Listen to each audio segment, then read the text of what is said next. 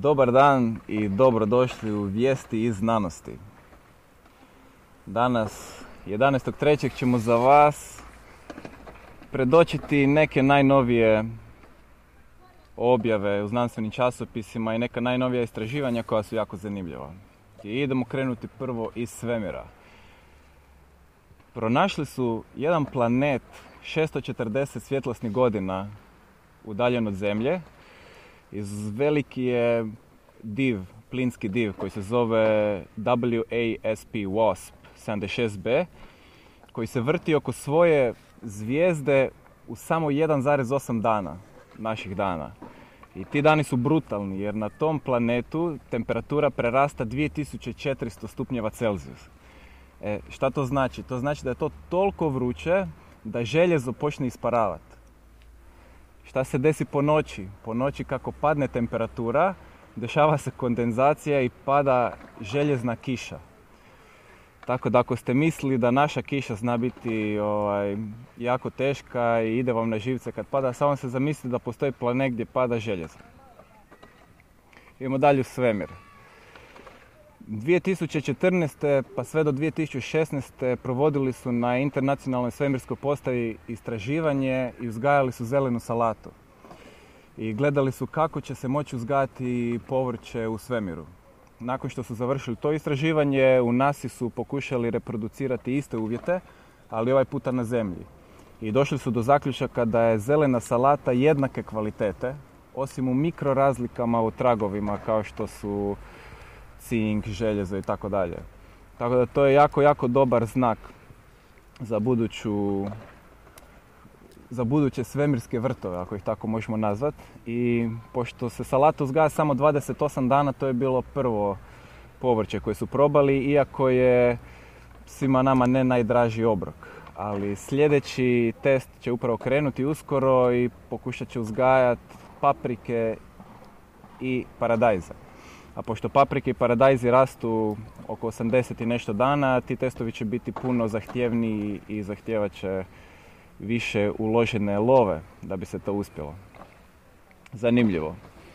Što se tiče naše zemlje, prešli smo službeno 1,1% globalnog zatopljenja. Što to znači?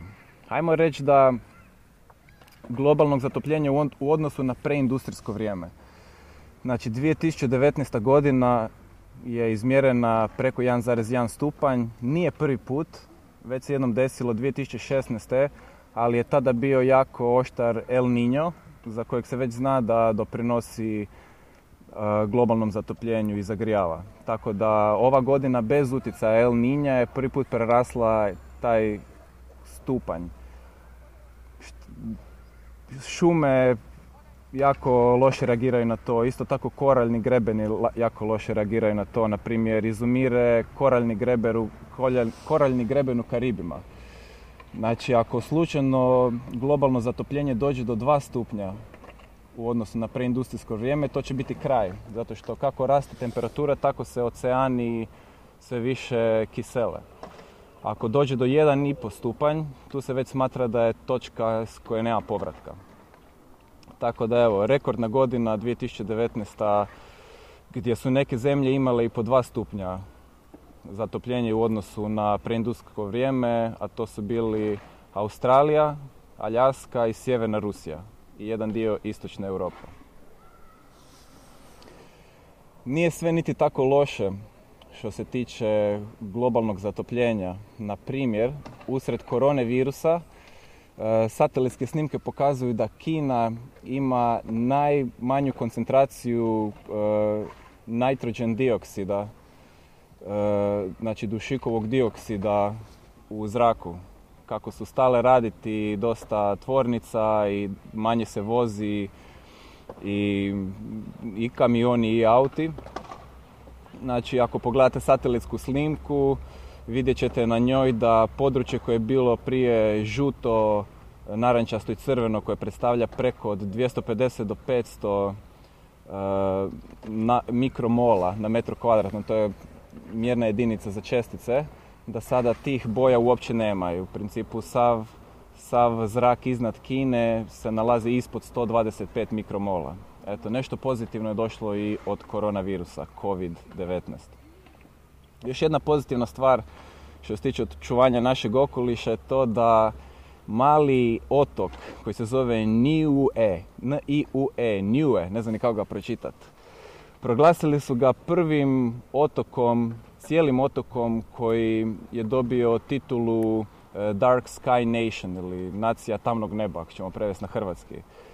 Iako je postojalo do sad više od 130 uh, područja u cijelom svijetu koja paze na emitiranje svjetla po noći, na kojima se može vidjeti noćno nebo i koji se brinu na takav način. Mislim da čak u Istri imamo jedno takvo mjesto. Uh, Niu je prvi otok koji ima 1600 ljudi, nema puno ljudi, ali eto po noći uopće nema i svjetla koja zagađuju. I ako ikad želite putovati negdje gdje ćete moći vidjeti sve zvijezde, to je otok Niue. Jer možda niti ne znate, ali veliki postotak današnje zemlje uopće više ne može vidjeti Milky Way ili mliječnu stazu zbog svjetlosnog zagađenja.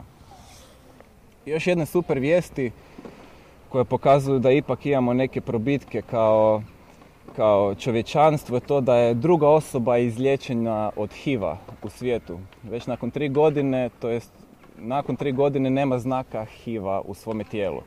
E sad, to se izliječilo slučajno.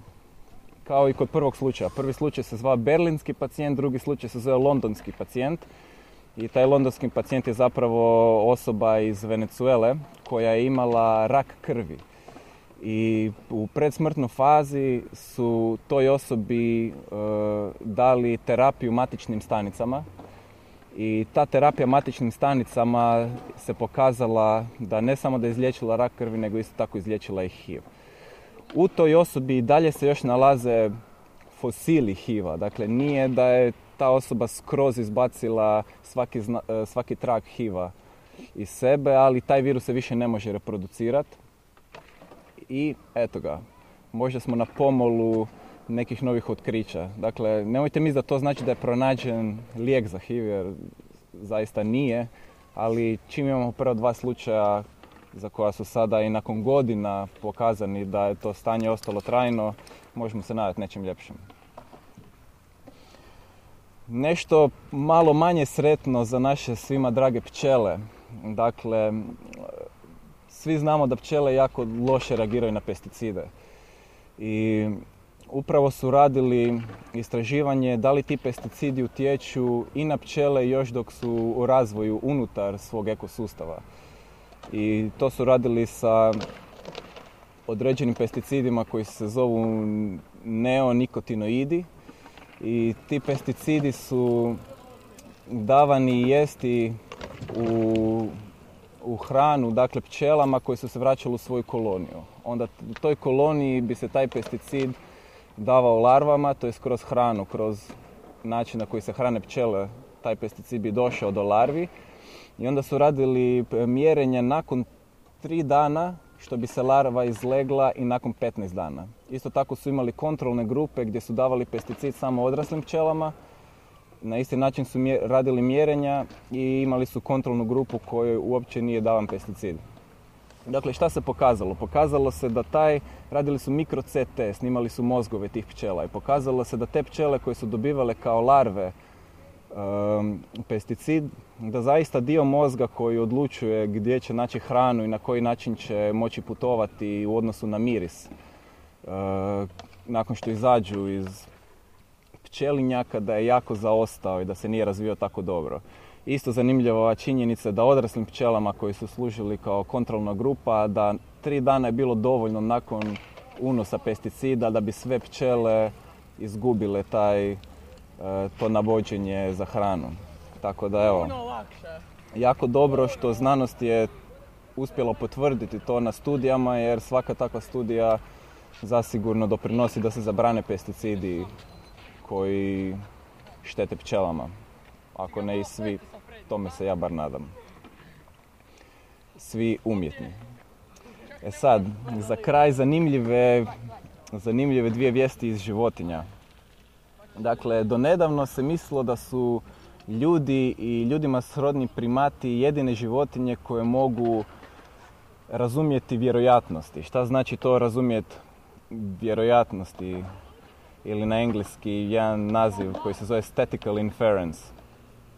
To znači da, na primjer, ako imate u ljevoj e, košari, to jest u ljevoj staklenci, imate hranu kojoj je crvene, kako su napravili za papigu? Stavili su dvije staklenke i stavili su hranu u bojama. I sad u jednu staklenku bi stavili da ima najviše recimo crvenih bombona, u drugu staklenku bi stavili da ima miks između crvenih i crnih, znači, ali u većem odnosu crvenih.